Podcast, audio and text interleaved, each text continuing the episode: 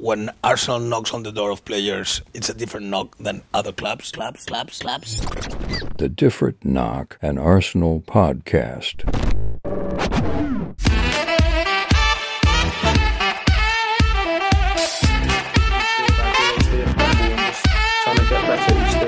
You've chosen to sign this new contract here at Arsenal, but what made you so sure that this was the best place and this was the right decision for you? It's Arsenal, you know. Come on, it's Arsenal. Let's just let's just go again. Welcome back to You'll Never Sing That. You'll never sing that. First time to beat an opponent 100 times in English Football League history. You'll never sing that. An Arsenal podcast with Alexander Moneypenny and my very good friends. Bradley Adams. George V.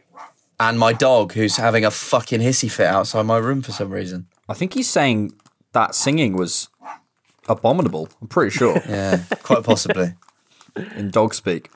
I've got my Fox's favourite crunchy cream golden extra crunchies. I've got my nighttime Pukka herbal tea.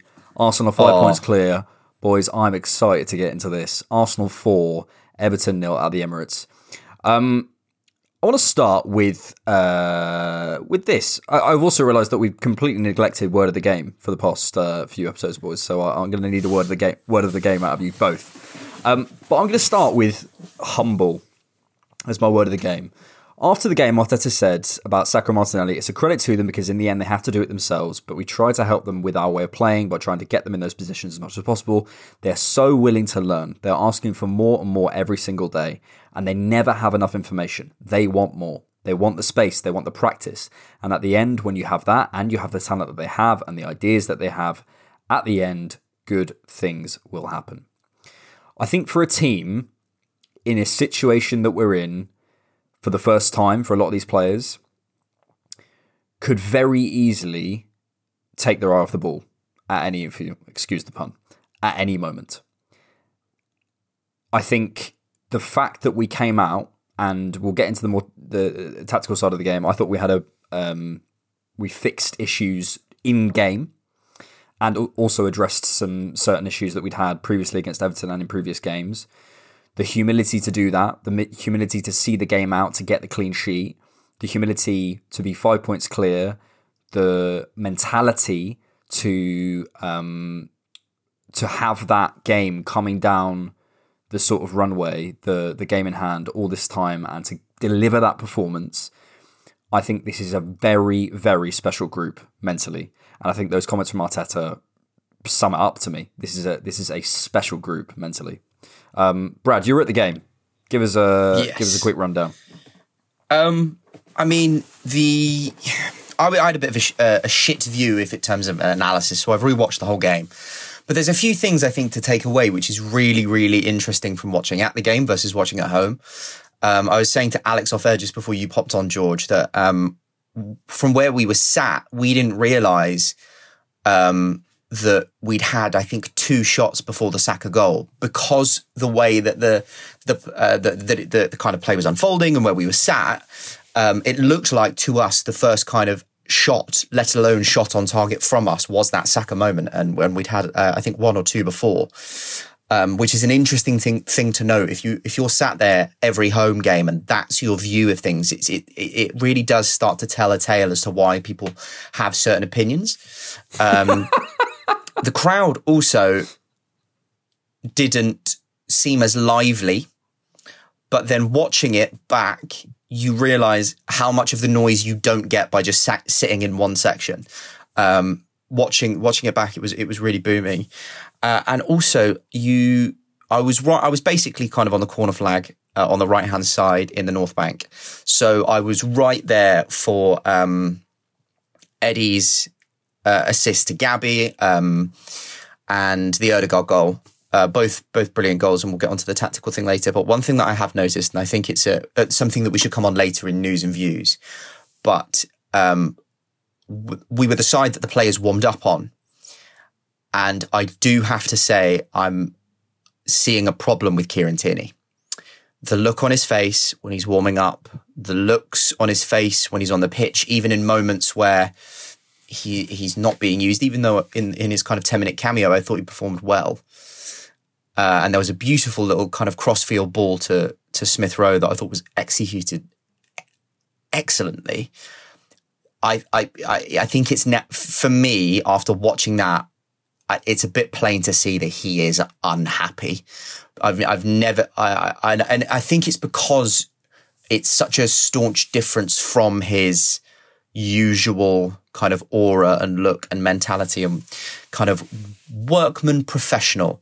But there were there were definitely a few moments in the laboured warming up that he was doing where it, it did not, from from from my point of view, look good. But again, I'm no body language expert, so we'll take that with a pinch of salt.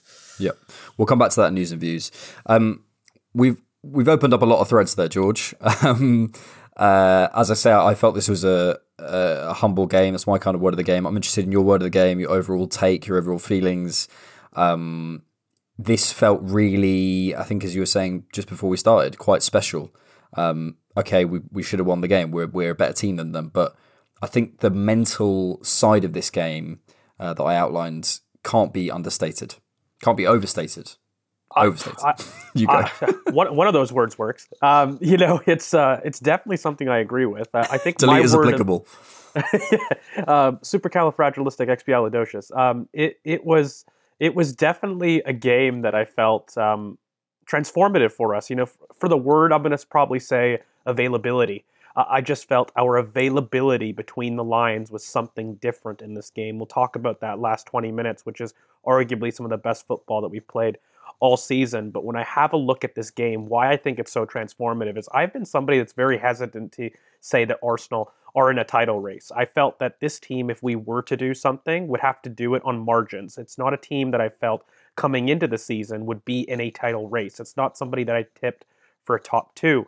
And when I look at this game, what it meant just, what was it, three weeks ago when we faced Sean Dyche and we had so many problems. It was the start of our little blip run in form.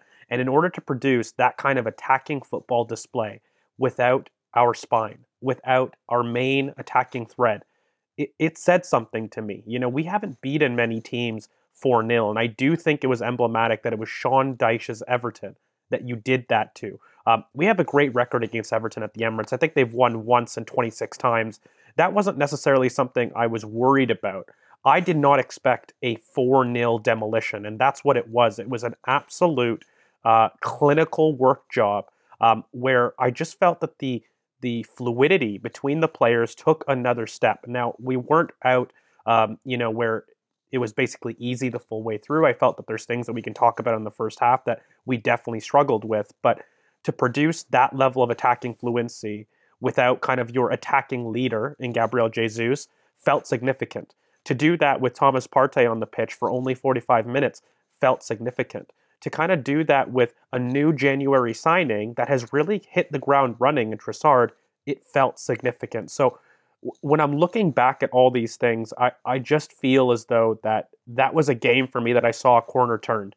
For many people, they're going to have a bookmark in the season if we do something special. And even if we don't, there's always moments in a season. And for some reason, I felt very good about this moment, not just because of a win, not just because we got back to winning ways in a very emphatic fashion, but because we did so with players that I don't think people would consider their A choice, their plan A. And we did it as though the plan A was playing. So I was very encouraged, and it all had to do with availability between the lines. Yeah, and this is this is the thing is, um, possibly why the mental side of this of this one leaps out of me is this is the kind of performance you expect of a Man City. You know, to be to to go into that game in hand, to go into that into that situation where they played a team who have beaten us and put us into a bit of a of a tricky patch recently, and to just show that sort of hallmark of champions and go out and be and be humble and be direct and be be clinical and be and and, and find solutions within the game to win it. It's such a mature performance and such an intelligent performance. Um, and you know the four 0 you kind of sit back for the last twenty minutes, you drink your pint and go, you know, here we go, boys. Titles on the way. But I think it's important to remember what actually uh, gets us there is the fundamentals, and the fundamentals were, um, apart from periods in the first half, largely all there. Brad, your um, uh, your word of the game, please.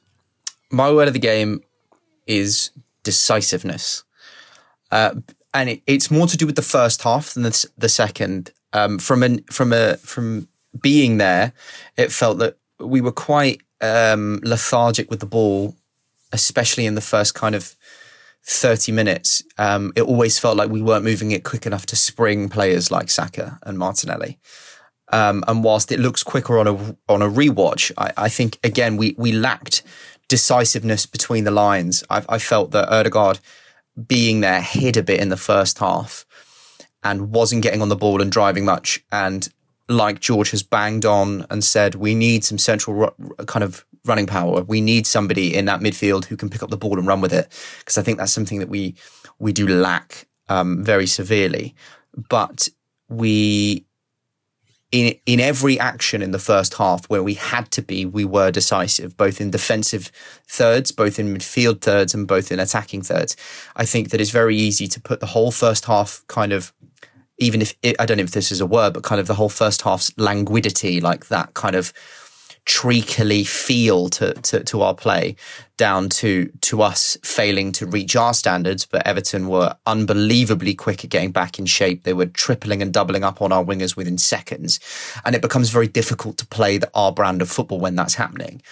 But if you look at the defensive thirds, whenever we needed to, we were making the right actions and we were decisive, making choices and completing them well. And then when the opportunities came in the final third to be decisive, a brilliant ball from Zinchenko and a wonderful finish from Bukayo Saka. And then, you know, the, the street smarts from Saka to win that ball. And then, Martinelli's finish, you know, it, it really was a game where Arsenal decided to be clinical in the moments where we could be, be clinical, and that's that's something I feel like, especially in the last few weeks, we've lacked is that kind of clinicity in those final moments. You know, we've seen so many moments of Nketiah through on goal and putting it straight at the keeper, or just not quite getting that final finish. But I think that was a, was a real kind of telltale sign of a step up today. That when we got those moments, and you can see that our first big moment at goal, Saka, it's a goal. Okay, it took 40 minutes to carve, but we still took it, and we didn't let the last 40 minutes get into our heads. I think that's an important thing. Yeah, I, I think the decisiveness is a, is a good thing to pick out because I think we have we've had a slightly blunted uh, blunted sword for the last couple of weeks, and and it, and it hasn't always worked out. And we've been relying on late goals and and moments really. And this was this was a clinical performance. We weren't always at our best, but we had those chances. We delivered, and that's you know that's that's a really important sign. And George, like for me, there was quite a big tactical thing that helped us to do that, and I want to outline it and get your your thoughts on it. I think when you watch the Everton 1 0 at Goodison, the problem is, is Everton's defensive lines are so compact, so tight, and so close to their goal that once you get into the final third, it's almost impossible. Jordan Pickford constantly sends it long. So even if we win the second ball, we're sat in our half and we have to get it forward. If we do get it forward, they've already got they've had that time in the period we'll be getting it forward to get back into that compact shape and they're just really sat in. So it's like basically the question of this game for me was how do we pull Everton slightly out of their hole? How do we encourage them to just step up that little bit so we get a bit more space in behind? And I felt one of the uh, mature things about this performance is that we were patient. It didn't, it wasn't clicking, it wasn't happening, but we were patient.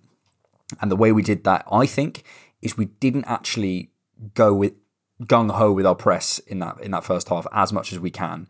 And I think we encouraged Everton to come out a little bit more and just created that little bit of space and just cracked open the, the game a little bit. And I, I think it's just that a bit of sort of maturity and a bit of humility where we're but you know, I'm looking at I was watching the rewatching the game earlier, and Saka's there's so many moments where you think, you know, Saka step on, step on, but actually he doesn't. Odegaard step on, but he doesn't. He's allowing and encouraging Everton to step forward, and then they lose the ball, and we win it in a much higher, much more advantageous position without them in a kind of uh, clear and compact defense.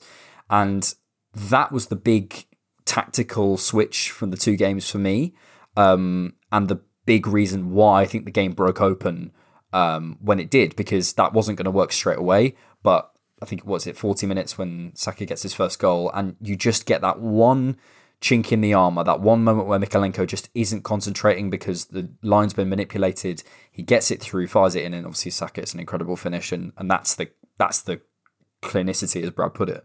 But yeah, I mean, tactically, how did you how did you see this game? Is that is that sort of in line with where where you're at, or did you see it differently?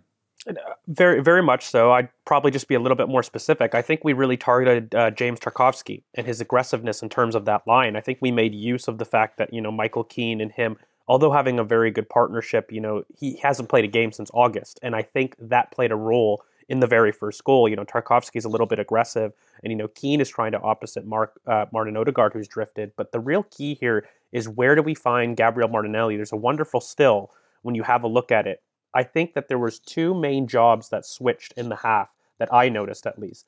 Gabriel Martinelli certainly became a center forward for a large chunk of the latter half of the first half, and Gab, uh, Gab, er, er, uh, Zinchenko as well as um, Granit Xhaka switched zones. So typically we're used to seeing Granit Xhaka kind of in that left four interior lane, but he very clearly took a step back and allowed Zinchenko to be higher up. And what that switch allowed was actually a little bit more freedom, and Zinchenko drifts in the end for the goal to receive on the right hand side. But if you notice, uh, Gabriel Martinelli is taking up the widest lane in lane five. It pushes Bukayo Saka on the inside, and Martin Odegaard is taking the quote unquote striker position if you're looking at kind of the lanes in that front five. And for me, that just spoke of a team that. Um, when you do have that still of Zinchenko playing the pass, if you notice everybody is asking for the ball, Bukayo Saka is asking for the ball. Gabriel Martinelli is asking for the ball. Martin Odegaard is all asking for the ball. And they're all in space. And it all comes from a little bit of a James Tarkowski stepping out of his defensive line. And I think between Mykolenko, you can kind of you can kind of pass because I think he's watching Gabriel Martinelli. But in fact, you know, Tarkowski's got to stick into Saka. One of those two has to make a choice. And I think that's what we did so brilliantly was we allowed ourselves to kind of push one of their center backs higher up it disjointed their defensive line. And like you said, the, the lines between midfield and defense were no longer the same. Once you ask kind of a defender to either follow yourself in the midfield, you break up that solidity um, in the back. And, and that's all you need to do. That could come from a dynamic overlap. It could come from, you know, quick switches and play, which we were demanding as well. Um, this, I think, was just a really poor breakdown of Everton having to defend against this Arsenal team for an entire 40 minutes, and they were just lazy. And I think Sean Dyche will look back at that chance really, really upset. But I do think it came from a switch when Zinchenko was asked to be a little bit higher, and we were forcing kind of Alex Iwobi and Dwight McNeil to really work hard in terms of tracking back and doubling up. I think they did a very admirable job, but they were getting tired, and it was very, very clear. Um, after I think you know Jorginho and Ben White had a little bit of uneasy moments in the first half, just individually on the ball. I think there was times that they were isolated and robbed, um, and Doucouré had chances to kind of go up. What we did really, really well was making sure that we didn't ask, let's say, um, Trossard to keep in that false nine role. He very clearly moved out wide, and I think Gabriel Martinelli's off the ball runs in behind Tarkowski is what made them really double check their ability to step up. So they weren't as confident to meet the midfield line. So those lines naturally created more space by just having a runner. And I'm sure we'll get onto it, by the way, in terms of what striker profile we need. But we needed both in the moment, in different moments in the game. And I think the team kind of showed that. There were times that, you know, Trossard was absolutely staying in the center of the pitch. But then there were times when Martinelli, um, you know, was in the middle as a striker. And it's not a case of just saying, listen, Eddie and that profile is better for this game or this opponent. Sometimes the game tells you what you need. And some of that meant that we needed to push them back. And I do think that was a really big tactical switch. And I saw something on Twitter, which I can't confirm or deny, but apparently it was Martin Odegaard that was having a conversation with Mikel, almost telling him that this is where the space is. And from that moment on, you saw Gabriel Martinelli switch through the middle. And that for me is amazing. It's probably one of the biggest leadership moments I've seen from Martin Odegaard, if true. Um, and I'll go by kind of the word on that um, because he ne- he recognized the space, and I think it was making sure that we needed to get rid of that Tarkowski Keane tight partnership because if you allow them to stick together, then it's no problem for Everton to stick in a low block. I think the big key for them is they had the bodies in the middle of the park to force that, it was always going to be a case of making sure to create space between their center back and fullback. And so I think that extra movement from us is what kind of really forced uh, Everton to kind of be confused about who they were marking. And because people kept going in different areas of the pitch, but we always maintained our kind of two, three, five. It just came from different people. Yeah, and I, I think I think what you were saying about the, the game kind of telling you what you need in certain locations is so right because the game isn't the same the whole way through. There's different spaces appearing in different areas. There's more space in behind. There's less space in behind. We've got more of the ball. They've got more. The, whatever it is, and to have that ability to to rotate your players around a bit and try different uh, skill sets in different places and, and try out different um, profiles in different areas is yeah it's it's it's it's really important. As you say, there might be a sort of long term specific profile in in the centre forward, but right now in terms of what we've got in terms of Martinelli, Trossard, Nketiah, Jesus, you know, there's a lot, and even Odegaard, you know, popping up as a kind of false nine. Could it be, you know, Smith Rowe? All of these different profiles can be in those zones and, and can offer us different th- things. So, you know, yeah, it's it's um, it's certainly something to look at. Um, while we're on that, Brad, maybe I'm kind of maybe I'm jumping the gun a bit, and I was told that I was jumping the gun a bit. But follow, hear me out. I'm worried about Eddie Nketiah's future at Arsenal. Like, you know, not worried as in it's keeping me up at night, but you know, I'm I'm I'm worried in a football sense. If he if he is not seen as the person who is absolutely a shoe in to start when when Gabriel Jesus doesn't play, if he doesn't start on the left, if he doesn't come on, I, I'm aware he's kind of nursing an injury or, or something's going on. He's played a lot of football, all those caveats, all those sorts of things. I 100% agree. But if this is working better without Eddie Nketiah there, and Jesus isn't even back yet, I, I, I just don't see where. Because I feel like in the summer, we're probably going to go out for a left winger. We clearly went for, for Mudryk in terms of a left-sided player, so he, they clearly don't see Eddie as the future of that position, and I, I don't think he was. And as we've said before, we've looked at the likes of Dusan Vlahovic, Isak, you know, th- these types of players. So I think at some point, Arteta is going to try and move for a kind of defining striker in the in the sort of Haaland, Kane, Osimhen kind of vibe, but those things don't come on come along, you know, very often. I just I don't know how long he's got left here if he's not the perfect replacement. Does that make sense? Yes. Um, in the most brutal way possible, I, I don't care. Like, it's it's really unfortunate, but at the end of the day, there was a there was a moment again in this game where Eddie is clear through and he hits it straight at Pickford. Uh, and it's because he decides to take it on his right foot instead of his left, and it's another it's an extra couple of seconds for or an extra couple of milliseconds for Pickford to come out of his goal and close down the space. And Eddie Nketiah is a good striker. Eddie Nketiah is a, a decent squad player to have for a for a top of the table side. But the problem is uh, with squad players nowadays and with squads nowadays, I think I did the maths once that um, uh, if there's there's somewhere between like 68 and 70 something games per season if you reach certain points of all competitions, right? That's that's a shitload of minutes. That's that's a lot of time to fill.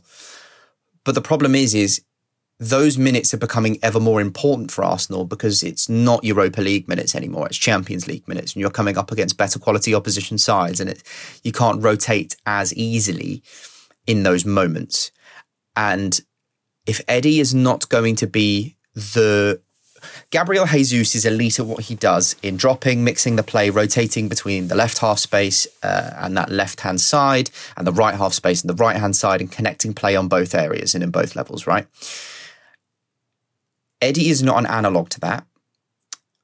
And he's also not the elite level finisher that you would want for somebody who isn't as mobile and isn't as fluid. So then you think of him and you think of him as a third option, which I think for a top level side, having Eddie Nketiah as a third option is unbelievable. If you if you think if we got somebody the quality of Osimhen or or, or in the in the summer as like a bagsman, and we had Jesus, Osimhen, and Nketiah. No club has that level depth. But he, I just, I do believe that while he is a good player, sometimes to reach the levels of success like City and to reach the levels of success, you have to be savage and brutal no matter how connected the club are to the player and no matter how connected we are as fans, if they aren't cutting it and they aren't doing what they are on the pitch to do, um, then we have to unfortunately maybe take the hit and move on. I don't believe he has a long, long term future at the club because I think we've seen it in his mentality in that he wants to be starting games and he wants to be playing football, which is understandable for somebody of his ability. But Arsenal needs somebody who's going to put the ball in the back of the net every time he gets a chance. We can't have games like City again where there's three golden opportunities spurned and if this game goes differently and the decisiveness isn't there, that last minute Eddie Nketiah moment could be the difference between a point and three. And it is not long before Arteta and the board will be unwilling to hang their hat on Eddie Nketiah for those moments. So it's kind of two choices. He either starts putting those away and really fucking gets on his finishing, or it's just going to be a market solution. And I think it's unfortunately going to be more of the latter. I don't think he's I, I, he'll be here next season. I don't think he'll be here after that. Yeah, yeah. I, I do you know? It reminds me a little bit of the Ian Iheanacho situation at City, where he was clearly a very, very good player. Just he isn't gonna be their long term centre forward. And then when Aguero, uh, I can't remember who they signed someone and who was sort of to compete with him, and it's like, okay, well then if he's if he's not even your second choice, hundred percent guaranteed every single time, then his role just becomes kind of yeah. kind of uh, yeah silly. George, I want to get back to the game, but I don't want to lock you out of that. Any anything you want to add on that, just just quickly? I think um, it, it comes down to just asking what your expectation is of an Eddie Nketiah. You know, is he supposed to be your starting center forward? Uh, no. Um, is he good enough to be a starting center forward in the Premier League? Yes. Is that for a top six team? Probably not. And so some of those questions just end up being okay, if we're if we're kind of agreeing on the fact that he is a quote unquote bench option, um, is that good enough for his career individually? Like he's he's at a point in his career that he really needs to be the man, uh, regardless, just selfishly. Um, and, and I don't think he takes a step up because I do think he does in the end become clinical. Looking at his past with kind of the academy, he's got a variety of finishes. Um, we've really worked to improve him. He's becoming incredibly complete as a footballer from his time with Mikel Arteta. I just feel as though, similar to another player that, by the way, has just gone on loan and had a very good performance in Sambi Lokonga, our team is moving past them at the rate of his development. Do I think he'll get there? Probably. But, but will it be in the next year or two? No, it won't. And I just think the team is developing faster than his development needs to. So I, am okay with it. I'm kind of at the point where it's going to be a choice between him and Balogun this summer, logically, right now, at least in the interim. And then beyond in 2024, it's very likely that we buy another market solution. And it'll be a choice between either buying a market solution or trusting Eddie because he maybe he's taken a step up. But regardless, for me, he's already been a success. He's already going to generate you enough revenue, and he's done what he's needed to do from the academy sense in terms of contributing to the first team. So for now, I don't think he'll be the top six solution. I've always compared him to Jermaine Defoe in a sense, where I just felt like he will get you goals no matter where you go. I don't think he's an elite striker, but he will certainly get you 10 to 15 Premier League goals if you play him at number nine for 38 games a season. Um, do I need 30 if you're from Arsenal? That therein lies the problem. Yeah. Yeah.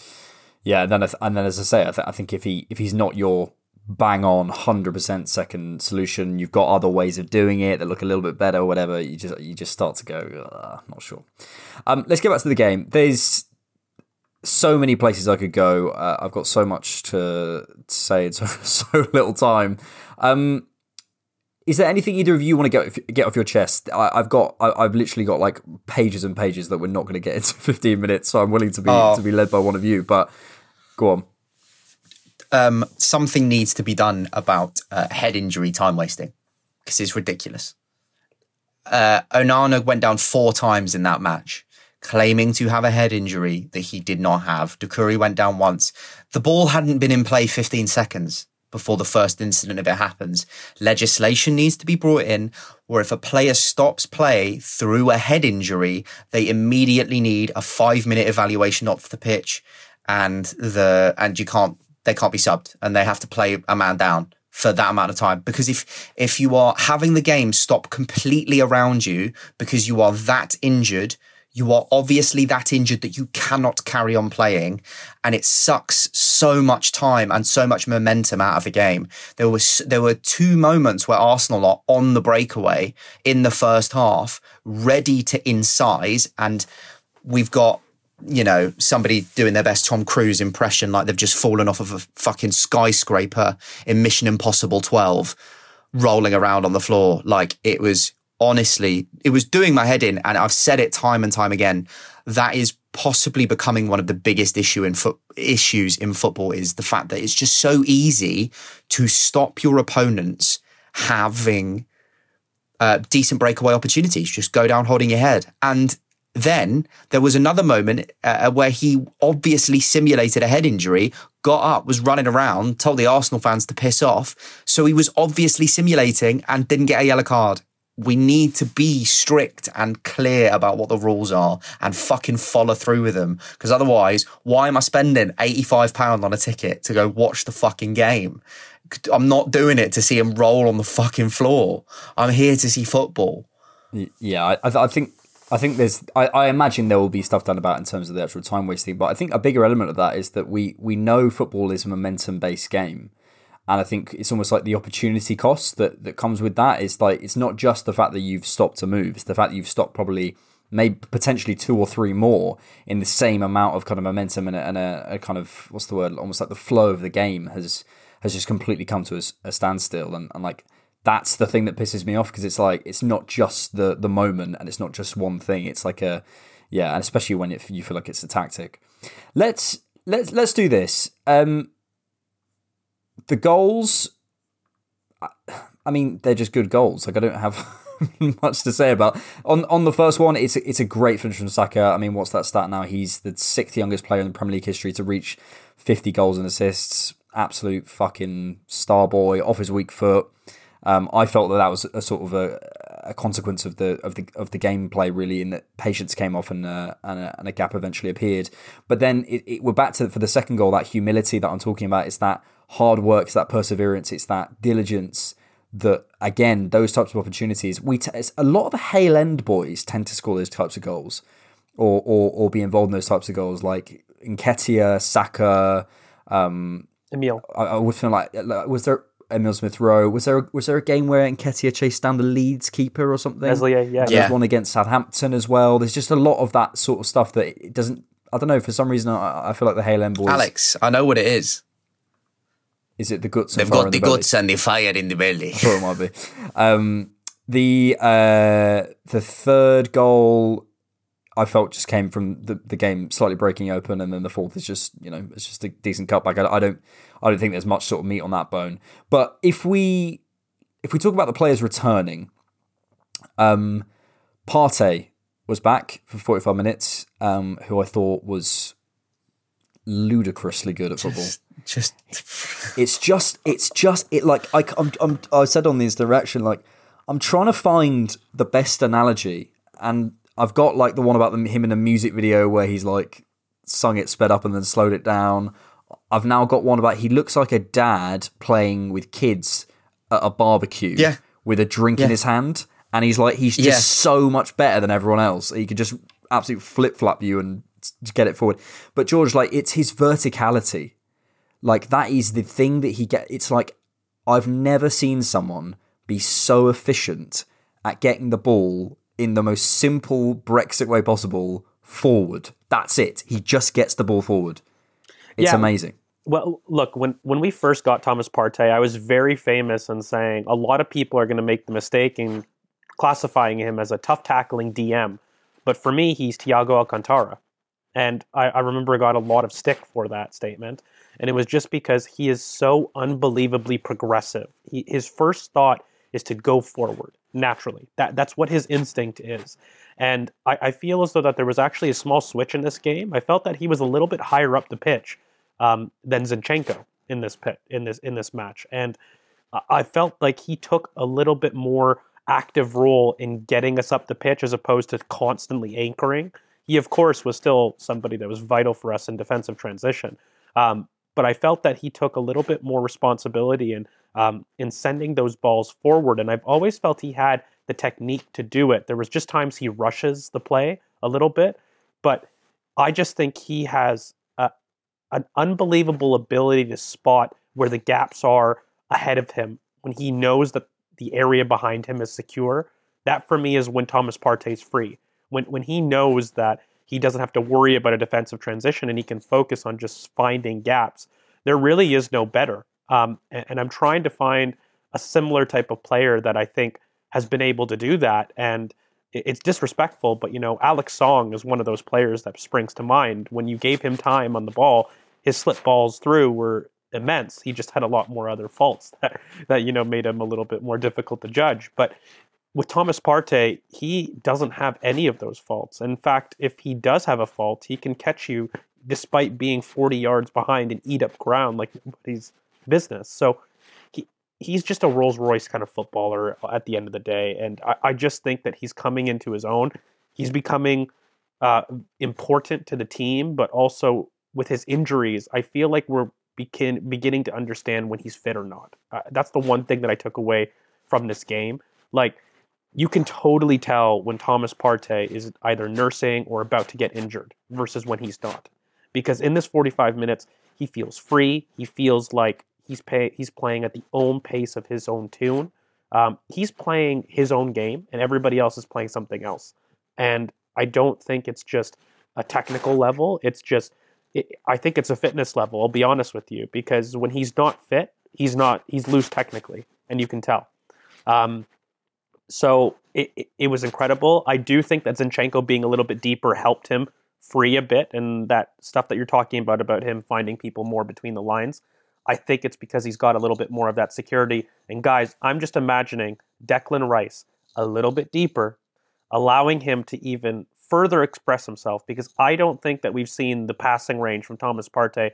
I know as ironic as that's going to seem, as he has. I really think there's another level he can go from a passing perspective.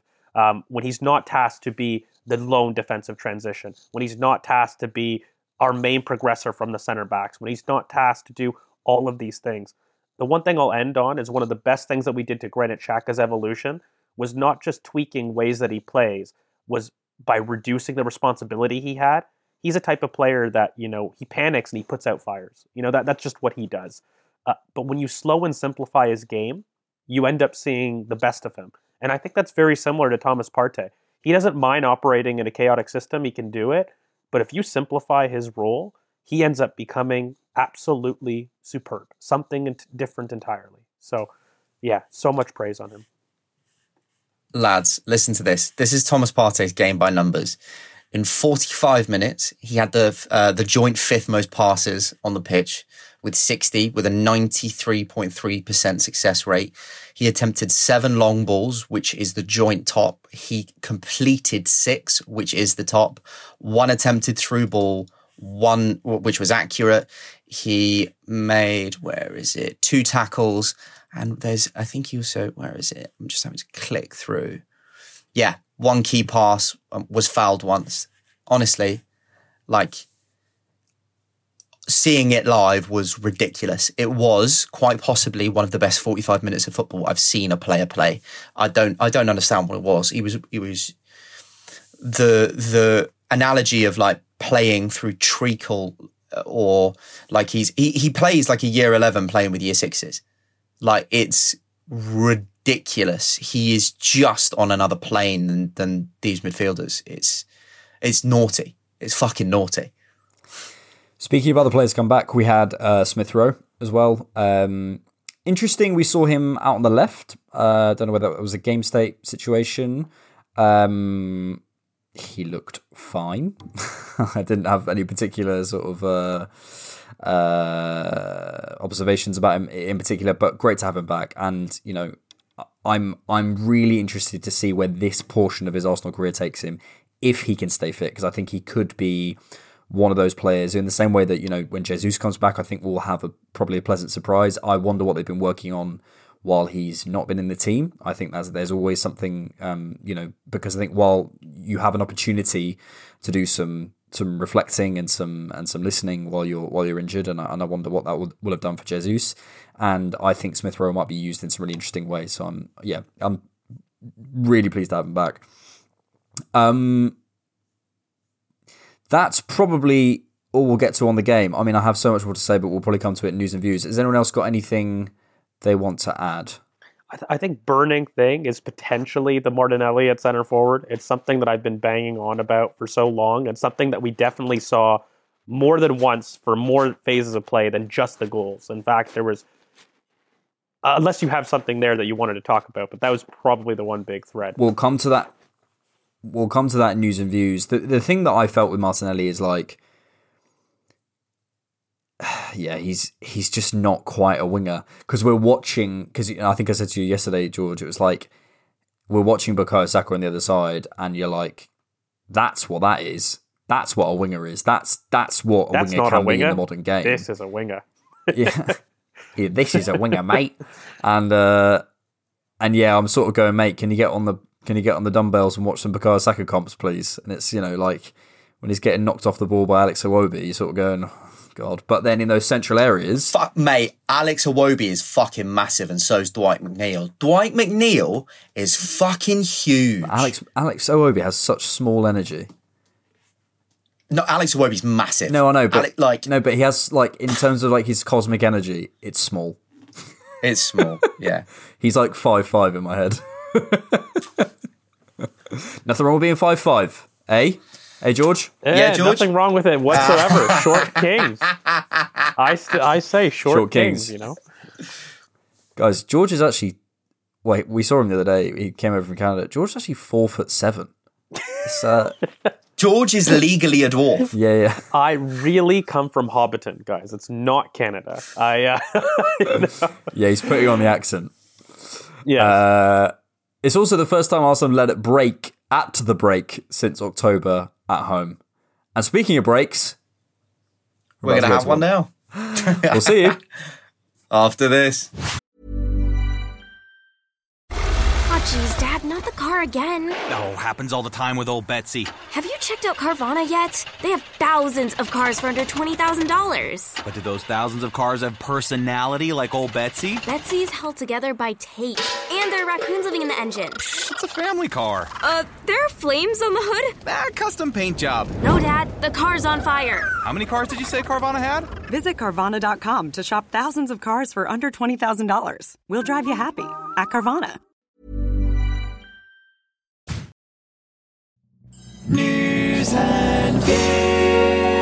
Welcome back to News and Views, where we give you all the news and all your views, but mostly ours. Thank you to those of you who are in the Different Knock Members Club. Brad, your Buy Me a Coffee better be the most energized thing I've ever heard in my life. You can join too at patreon.com forward slash diffknock and get access to ad-free versions of our, all of our content, which includes main podcasts like this one, bonus podcasts, instant reactions, the rewatch from Rohan Jivan, and bonus video content for Done it again. Bonus video content for just £3 a month, less than the price of a coffee. Speaking of coffee, for one-time support, head to buymeacoffee.com forward slash diffknock. You can... Buy me a coffee. Oh God. oh dear. Please do. The links are in Coffees are so expensive. Cost the living crisis. the show description. do yeah, it. let's just outsource that fee to our lovely listeners, shall we, bro? yeah, please, Please fucking, hell. do, you you pricks. um, we've had a question in from at Shamsdale who asks us, "Do you guys think Bukayo Saka good?" I mean, um, Yeah, probably yes. Uh, he's he- all He was the subject of my tweet today, and you know, um, look, I don't want to go over old ground. It was a long road defending him, ironically, um, in, in terms of the rival fraternity. But at his age, to be so devastating, it's just abnormal. And I think we've produced an era-defining player and somebody of his mentality. I mentioned it's not just gold dust, by the way; it's generational wealth. His his kind of mentorship and what he's doing sets the road for an entire academy's dreams. By the way, it's not just individually what he's doing, but it shows the path. It shows an actual example, a living, breathing proof of somebody to do what you're attempting to do. And, and that, for me, in combination with how humble, and we've talked about it already, like he has to be discussed separately to Arsenal. Really, he does. Because if you start going into it, he's just too good. Um, too good of a player. Um, and is he Hale End's greatest graduate? I, I think so. Um, you know, we, we we talked a little bit about it on the pod. Nah, do you know what? Um, I'd sell him. I'd sell him and get Bergovic, Michu, Fellaini, Williams. Get your money out, buddy. Boys, I've just put a link to a tweet in our chat. I'd like you to open it and come through with me as we do the run in rundown. I'm probably going to put a theme tune there. Uh, and I think every Running, run down. main pod now. There you go. We're going to have a look at the fixtures. We're going to have a look at what's left. Because it's getting to that time. It's getting to that time. Next up, we have Bournemouth this weekend on the 4th of March. Then we're away at Fulham. Then we have Crystal Palace at home. Winnable is the word that comes to mind before the international break. Bradley? Yes. Um, nine points, please. I'm not. I'm not worried. I'm fucking worried. Um, nah, I'd be worried if Palace was away because I think that Selhurst is at, is a bit of a cauldron. Um, I'd be worried if uh, who else? Wait, who? Where's the other team that we're playing? Because this isn't chronological, is it? It's them. It's Palace, Fulham, Bournemouth this weekend. Bournemouth. Uh, Bourne- Bournemouth's a five niller, surely. Yeah, I'm not. I'm not worried. The only thing I'd worry about is maybe the away game at Fulham, but hopefully, hopefully, no Paulinho. no. Is it no Paulinho? No Paulinho for Fulham. Oh, perfect. I think, uh, and especially if we, because there's rumours going around that we might have Jesus back on the bench for the weekend. That's what people were talking about yesterday at the game. So I think if we can get him some minutes against Bournemouth and maybe give him like 30 minute cameo against Fulham and then more against Palace, it almost seems perfectly set up. I'm not, these three games aren't the three games I'm stressed about. I'm stressed about the uh, going away to, to Liverpool and then if we, and going away to City and going away to Newcastle. Those really are the, are the three fixtures that kind of stick out to me as like where if we are going to drop points, that'll be where it happens. Because I look at the teams we've got to play at home. We're then at Leeds on the 1st of April after that. It's four games, George, that. We're not at Leeds, Leeds with us. Yeah, yeah, yeah. These are So- oh, you meant, yeah, I meant at home, yeah. Um, it's four games, George, that you don't want to say sh- you should win or whatever, but you, should, win. Uh, in terms of the kind of overall shape of it, though, it's not it's not the worst running. We've got five home games against bottom half clubs. Actually, if you include Chelsea, that's six. uh, two away games at bottom half clubs, and then we've just got to go away. just we just got to go away to City, Newcastle, and Liverpool. Those are the three games that I'm worried about. Chelsea at home will be a piece of piss. Look, I, I think when you have uh, like kind of the title race just in general and you want to split in the run in, fundamentally, when you have a look at it, you need to make sure that you maximize points that are outside kind of the top six, right? At any time that you face a top six team, you hope for the best and you hope that whenever you're at home, you turn those into wins. Like the the formula for I think top four, I've always famously said, maximize your points outside the top six. That will get you top four. When you're in a title race, you must do that, but also win your home games ideally because those tend to be more difficult than away. Um, and if you do that, you're gonna be there at the end of the season. I think when you have a look at it, I haven't done the math, but if you were to average the average team that we've faced right now, um, you're looking at somewhere between 11 and 12. That's not bad for a run in, generally. We have a lot of teams, not just the Palace, the Bournemouth, the Wolves, the Leeds, the Southampton. Like, that is quite a few bottom table clubs that we have to face. And what I do like, that is probably ironic, except for Wolves, they're all towards uh, this part of this uh, of the campaign. They're not at the end. I really feel that bottom table clubs are not great to face when you know they're fighting relegation in May. Like they're a different proposition at that mo- moment in time. And, and I just think, ironically, some of the teams that we face are probably going to be fairly safe. You're looking at Nottingham Forest. Of course, there's a big one with you know uh, Manchester City on at the end of April, but then Newcastle is kind of the beginning of May. These are teams that are fundamentally safe. Now, you may want to look at it. Are they in a top four run in? That could maybe change a little bit of perspectives, whatnot. But on the whole, you are looking at this fixture and you're and you're you're comparing it to Manchester City's, and it is very favorable. Like you can't deny that. I'm Now- I'm looking at cities right now. They're they've they've still got Newcastle at home. They've got to go to Selhurst. They've got to play um, Liverpool at home. Brighton. They've got to go away to Brighton. They've got to go away to Fulham, and then two of their last four games are against Leeds and Everton. Everton being at Goodison. Both teams will be in the relegation fight still come that point and will be scrapping for their lives for points. I think as, as good as it is that we look at ours, I'm looking at ours and then I'm looking at cities and I'm going, I don't. I think cities is harder. Having two of the possible three teams in the relegation zone in your last four games of the season, and still having to play Liverpool when they're chasing fourth, still having to go away to Brighton, away to Fulham. Like I, and they've got Newcastle who are going next, who are going to want to avenge that um that cup final performance. They'll have Pope back, and they're going to want to make an impression about them pushing back on for Champions League football. I think theirs is a little harder than ours, which plays into our hands brilliantly. And it's going to be rude, but when you have a look at, sorry, just really quickly, the games that are coming up and the players that are coming back, I don't think you could have a better fixture list if I could pull it out of the out of my own individual hat. You know, with Jesus coming back, Emil Smith Rowe not fully fit, you throw in Sporting as a club to go and travel to Portugal amidst Bournemouth, Palace, and Fulham.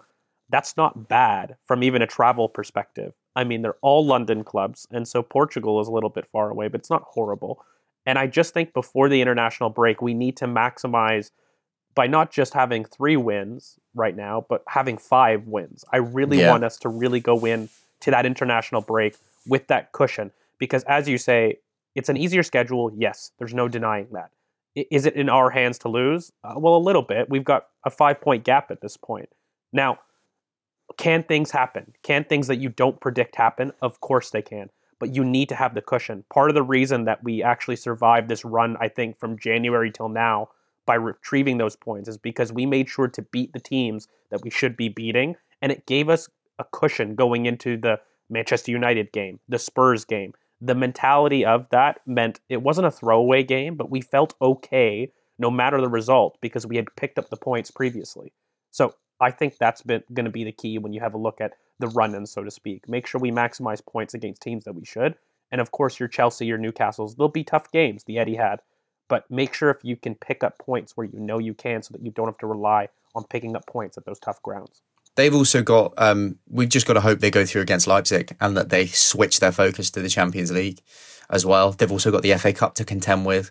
They've got they've got quite a lot of fixture congestion coming up, and I know that we do too. But they're in three competitions now, and um, obviously going away and playing much stronger teams than we hopefully will be in in certain draws in the in the Europa at least till the semis and the final. I um we've just got to. I think for me, we've got to really, really hope that they on the 14th of March that they beat Leipzig because I think if they don't, that can be the kind of nightmare fuel that turns Pep Guardiola into an absolute demon. Um, but if they get through, they're going to switch their focus onto that 100% because they're going to want to win it. They fucked it up a couple of years ago against Chelsea and they've won four of the last five leagues. I, I think if you offer any City fan or Pep what, right now, would they rather have the Champions League or would they just hand the league to Arsenal this season? You know what they choose. So we've just got to hope they get through that. They're going to beat Burnley in the FA Cup, so they've still got to deal with another FA Cup fixture. We, um, yeah, I think the the fixture list looks good for us, but it looks good for us at the end of last season. I'm still a bit burned by that, so we've, we're just gonna have to wait and see, aren't we? All well and good, but George, did you say Bournemouth are a London-based club earlier? No, that that we're we're going to be facing very London-based clubs in the near future. But Okay. I was I was worried you were insulting my hometown. Just for there was a brief moment. It's a shithole, Alex. Fuck off! You're from Dunstable, you prick. Bournemouth's lovely. People go there to die. And dreams go there to die. That's why I had to go move to quickly. move to the big city. Move Uh, to the big city, to the big smoke. to the big smoke. Let's do some questions then from Patreon. Uh, David Fitzpatrick says, "How soon before Saka gets a statue outside the Emirates?" Uh, if we win the league next this season, next next year, next year, just do it. If Arsene Wenger, if Saka gets a statue before Arsene Wenger, we've got a problem. Completely agree. I think they should, if we, especially if we win the league this season, they need to build that statue for the parade. Imagine Oh, they mate. un, imagine we win the league and they unveil that statue at the parade and it's gold and he's holding his little gold Premier League trophy. I will be in a gutter in Islington somewhere, absolutely off my fucking rocker. George, you've got if we if we win the title, you're gonna come to you're gonna come to London. Come on. I think I have to. I'm not gonna lie. I think I'm, I might have You've got to come for the parade. You've got to come for the parade, mate. It's got to fucking Come happen. on, let's get it.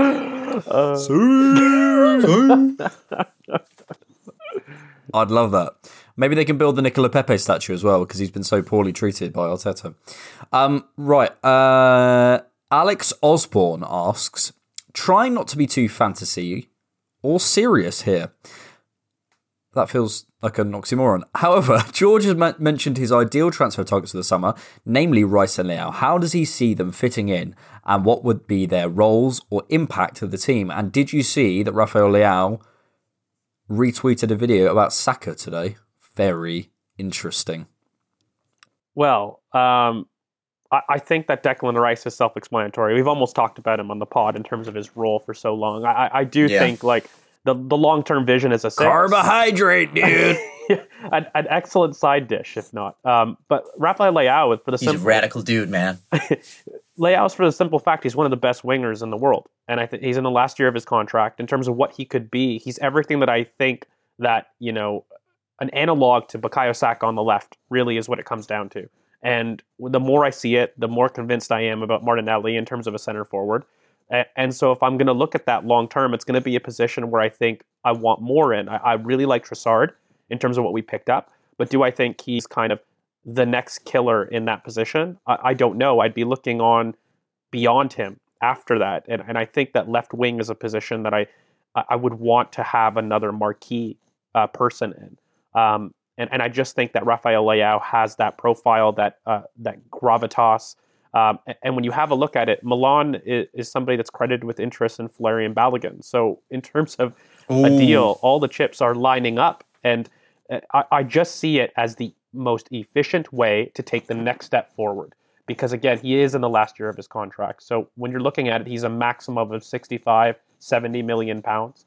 Um, as though that's a small amount. It's not. But when you, um, but For a player of his quality, you yes, like that, that's what that's what the point is. Like for a player of his quality, you're cheating. And so I'm always somebody that looks for value. And in terms of the team, he would be a marquee winger that would allow us to have the best wing pairing in the league. And, and that is something that I'm very particular about. I think that we need a marquee center forward or a marquee left winger, one of the two. And for me, my marquee center forward is more money Oh. than a marquee left wing and Leao. I just don't see a 70 million pound equivalent in center forward that gives us that many levels. You know, my dream, and we've talked about it on the pod, and, and I'm sure it's your dreams as well, and Osimhen, but he's not 70 million pounds. He's twice as much money. He's potentially 120. oh god, it's uh, it, De Laurentiis, mate, innit? We're, we're not we're not getting him out for 120. It's going to be 200 million and Saka's firstborn child. Hundred Like, percent. And one of the things that I love, by the way, is Rafael Leao is not just a touchline winger. He is somebody that can come inside and interchange quite well with the center forward. So when you're looking at dynamics in terms of replicating the Jesus and Martinelli standpoint, he's somebody that does that perfectly and has been doing that since his Lille days. He's somebody that played off in that outlet, but also through the middle. And I just I love him. A six-two person with that level of quick feet is abnormal, and he would give us more of a clinical winger, something that I don't know if we have. I know that Bukayo Saka is getting goals now, but I see him a little bit more in a creative profile. Uh, I want another goal scoring type of addition in the front line, and he's just the cheapest one out there for me. So yeah, especially if you see Martinelli's future at centre forward. You know, he's still uh, Martinelli. I think we forget still only 21. Like he could be playing at the top level for another like, 11 years. And if in the next two to three years you see him developing into that kind of, or even three to four years, that elite level centre forward, having Jesus, Martinelli, and Nketiah as your centre forward options, and having Leao and Trossard on the left and Saka, and then the opportunity to put Jesus out there or Mario Kozer Martinelli out there or someone else out there. Yeah, exactly. Like that. That as a six, Saka, Leao, Jesus, Nketiah, Martinelli, and Trossard is fucking like I, I look around the league and I go, "N- name me another six better than that. I'm looking at. May, I don't think City have that level of depth. and it's uh, all feasible in, in Liverpool my opinion. don't, Like that like, that is the crux yeah. of it. Like it is not an, an an insane amount of money. Of course, it's a lot, but I do think combined with Rice and Leao, you're looking at what hundred and sixty-five million pounds in the summer. When Come on, last summer Stan. was- Yeah, Cough up.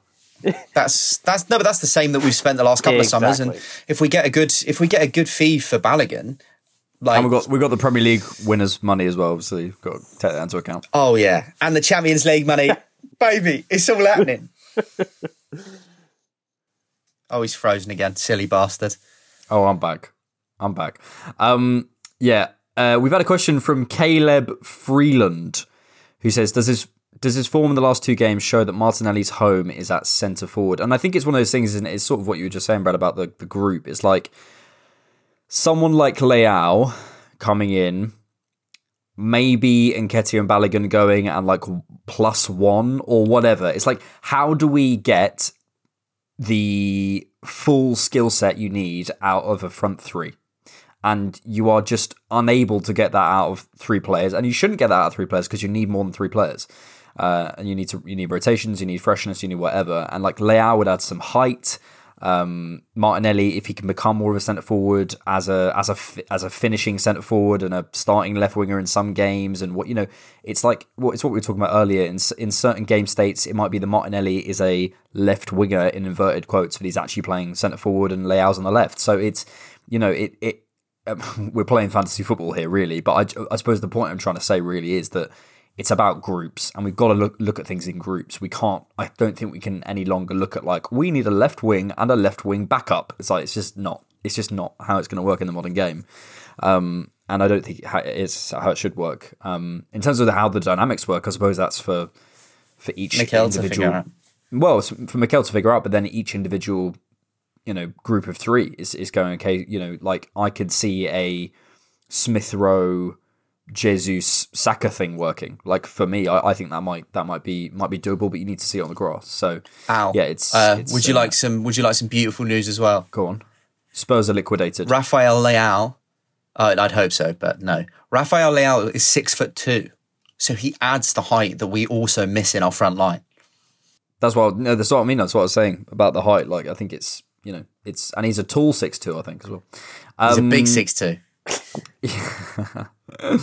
let's do this question where are we uh, uh, uh, uh, And maybe just time for a bit of Arsenal trivia. No, there, there's never time. Unfortunately, there's no time. There is no time. Get thinking about your theme, George. Yes.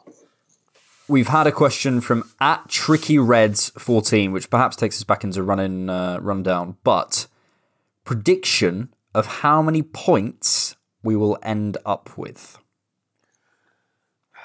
Well, I I was very much a person that said at the beginning of preseason, I don't see the 100 point totals. I think everybody's gone through a transition in the top six clubs, and I maintain that kind of assertion. For me, I really think that a late. We can't get 100 points Yeah, mathematically. exactly. We can only get 99. now. Exactly. So it's it's out, but also I don't think the winners can because obviously City can't now either, and I don't think that it's going to be a case of high 90s. I think it's anywhere between 86 to maybe 92 points. Somewhere within that range is where I think we get, and I also think is where the title race is won and lost. I, I don't think that the totals are going to be 95 plus. I think they're going to be something like 90, 91, maybe 88 those are the numbers that I'm seeing that wins the title. A- And I do think that Arsenal can get those kind of point numbers. I think a lot depends on keeping your players uh, fit. If we have another Gabby Jesus or a Thomas Partey, we won't reach the maximum for me. I think it's very key that we're getting them back at this point. We've managed to somehow get through this three month without really an impact on the points. I don't know if the squad can handle that again. Like that is a lot. To lose another starter for another three months would be quite big. Um, so I think everybody fit, we can get there, but that's where I see kind of the title being won. Yeah. So 13 games left um, means we can get 39 points, and that will be a maximum of 99 points from this situation. We've got some tricky away fixtures. I, I, I think I, I, I can't see another team. I can't see this team because of what the fundamentals that we're built on, because of the way we play, because of the things that we that we do so well, and the reason we're winning and the reason we're top of the league. I can't see us having a total capitulation, but I do think there might be a slight drop off as just naturally nerves come into it, and you know we're in more and more tight spots, and there's eight games to go, and there's six games to go, and there's four games to go, and it's it's you just do start to go fucking hell, like this is this is real, this is happening. I think that will ultimately there. It's a young team that is it's going to affect them in some way. So I, I think we'd be stupid to discount that.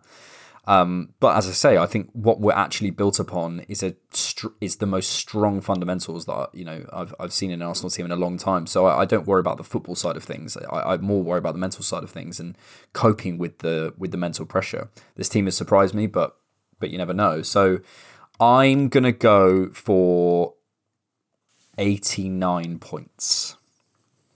I think we breach the 90 mark. I don't know by how much. I'm going to say 92. I think we'll get 92. Because I think if I look at our fixtures, I think the big games that we could drop points to are Newcastle, Liverpool, and City.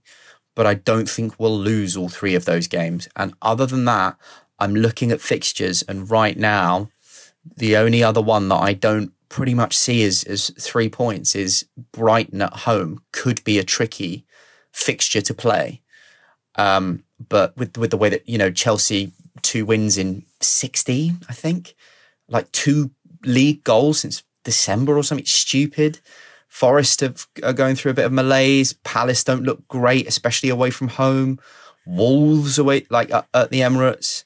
Leeds at the Emirates. Bournemouth, Southampton. Like, I look at those games and I'm, you know, maybe this is the new me because I'd always worry, but this team, I, I, look at all of those games and, and just think wins. So I think the three games that we're going to drop points to, I don't think we'll lose all three. So I think we breach 90, and I'm going to say 93. Hmm. Uh, I was very close to um, Alex, and I think I'm just going to double down. I've always felt 88. I don't know if we breach the 90, and I don't think that we've ever needed to to win the title. By the way, I don't think the title will need that. Um, 86.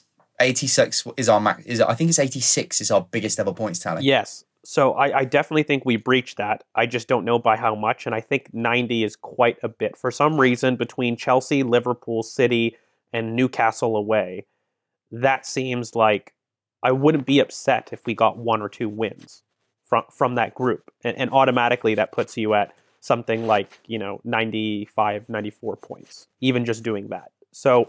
Um, do I think we may have like a surprise draw in here and there between Nottingham Forest and Brighton potentially? Um, so I, I, think 88 is yeah, it's smart. It's something. It was what my gut said at the beginning of even preseason. You know, I don't think the title will be one past 90, and so I think it'll be 88. You, you, I think you boys are going to be surprised. Mikel's tricky reds. Oh, oh, hello, hello. Oh, it's Mikel Arteta. We've just got time for Arsenal trivia. Um, let's do it. He told me. He said Guys, you just got time for uh, Arsenal trivia?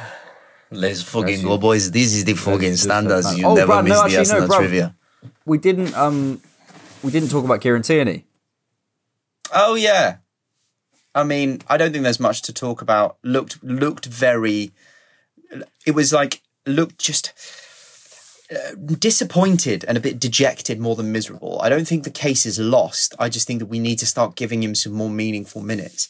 He's coming on for the last 10 minutes of a 4 0 You know, the game's dead and gone. And I think that it's. We shouldn't just... be so good then.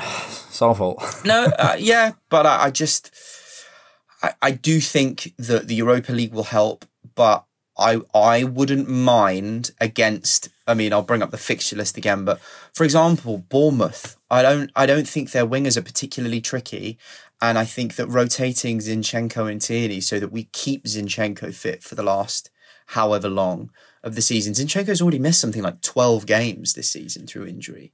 Uh, he had a big chunk out. So keeping him fresh and fit wouldn't be the worst idea. And it keeps a, a real quality player on side. I, I'd definitely give him a run in, but um, if if the head's not there and the heart's not there and we move on in the summer, it'll be a shame. But he did just look quite dejected, which is really sad to see. The only thing I'll say is between It's Mikel again. you got to answer it when he calls. You, you can't. Go on, George. No, no, George.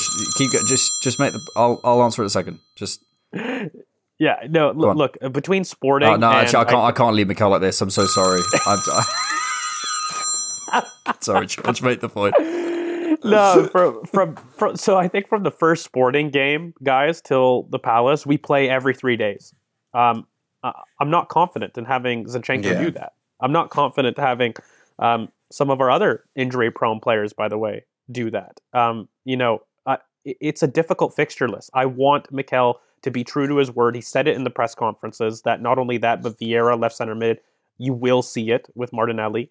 Um, that connection is there, and, and I think those comments are pointed. I just need him to follow through on what he says because I agree. I think that we need to have rotation, and and I'm not worried for the games, but I'm worried for um, what the accumulation of points are going to be mentally because I think coming back in the run in, you need everybody fit and firing, but also on side. And um, I don't blame Kieran. I'll be honest with you. There were times in our in our little blip that we all were crying out for another bit of thrust on the wing, and there was definitely times that we could have used him a bit more.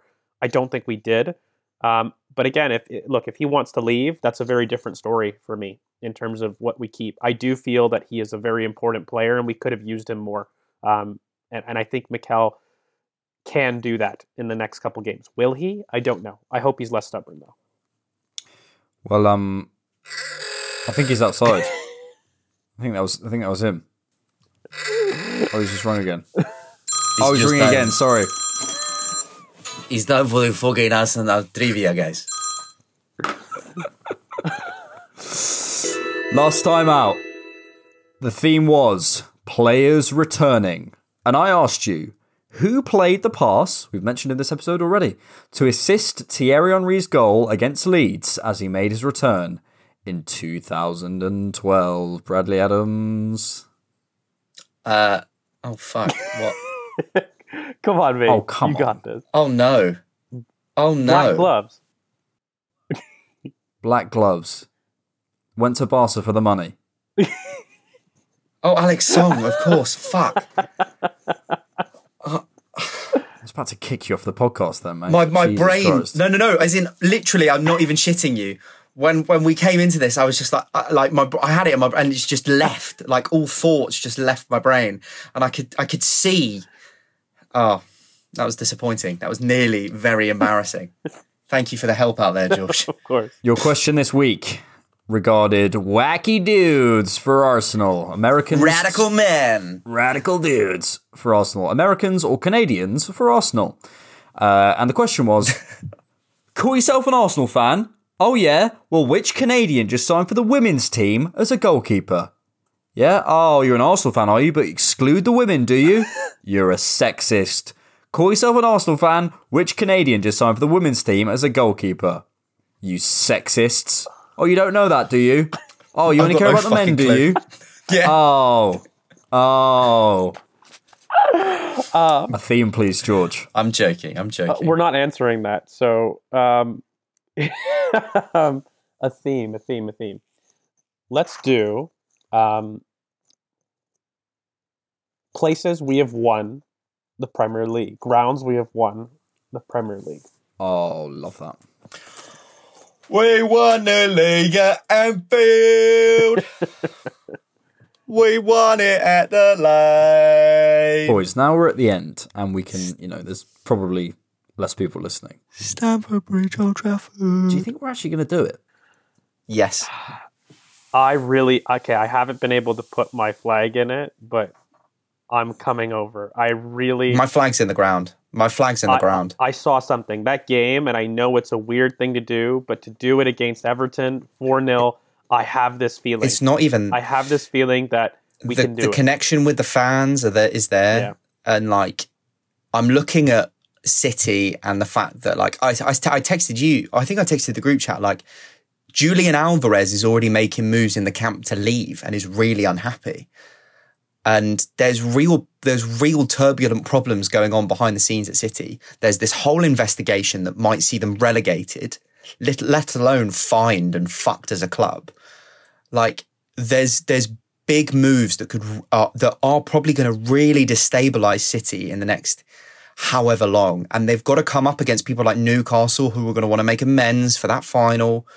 Like I, I think yeah, I'm really I'm really bullish about it. I think it's because it's not even it's not even that we're we're level on points. They have to make up six points to overtake what, what us. did it for me is I I don't see.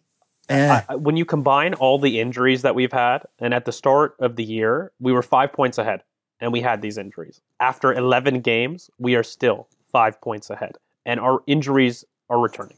And that for me is huge. So when you just have a look at that, we're, we've yet to see the full potential of this team. By the way, I don't think we've played our entire spine for more than 10 times this Premier League season, by the way. That, eight games. eight games. eight Yeah. games, eight wins, 27 goals scored, three conceded. I saw it on Twitter yesterday. It's, it's scary. It's scary. So look, you keep them man. fit and you keep them wrapped in cotton wool. And look, I, I am finally willing to place my foot in the believe column. I, I really saw something um, after this game because I didn't predict. I don't think anybody predicted a four 0 thrashing. I think you think of Bournemouth, you think of some of these teams as such. Except for did. that guy down there, bottom right. You know, He- we should call him for bets. You know? But um, no, I think I'm willing to put my uh, my cap in the believe column. I really am. Yeah.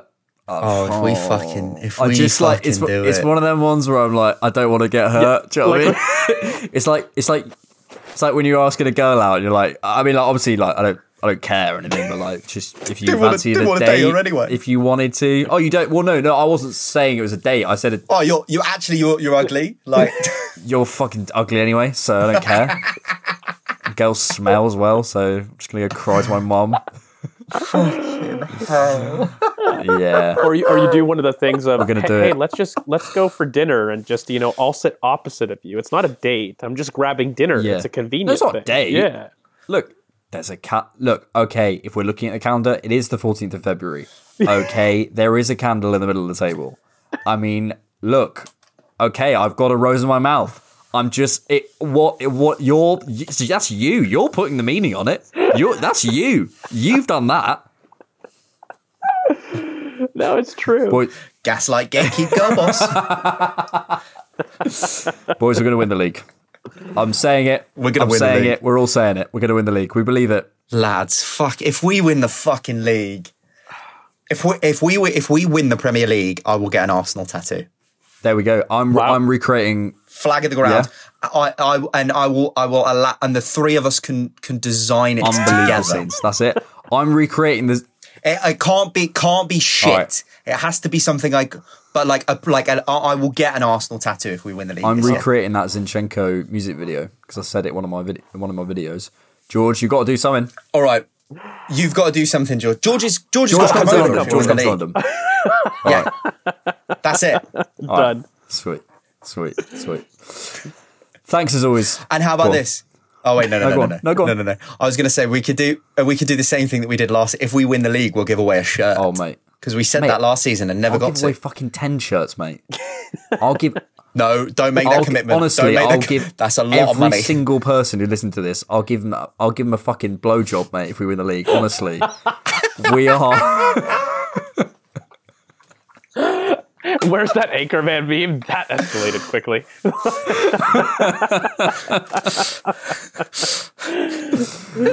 Ah, there you go. Fucking I'll. Give you guys a high five.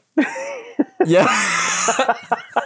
Whoa, no, no, not in a gay way, bro. No, I'm not saying it in a gay way. no. God, no. Oh my gosh. Not Wouldn't gay get way, blowjob bro. in a gay way. What? No. I, I would give everyone a blowjob in a in a in a entirely heterosexual way. That's what would happen. Sucking dick the heterosexual way. Keep it diff knock, and we'll see you later. Peace. Peace. Peace.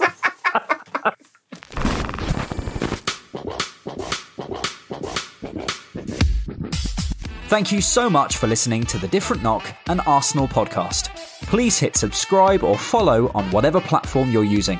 If you'd like to support the Different Knock, you can find us on Patreon and buymeacoffee.com. We're on all social media at DiffKnock. Thanks.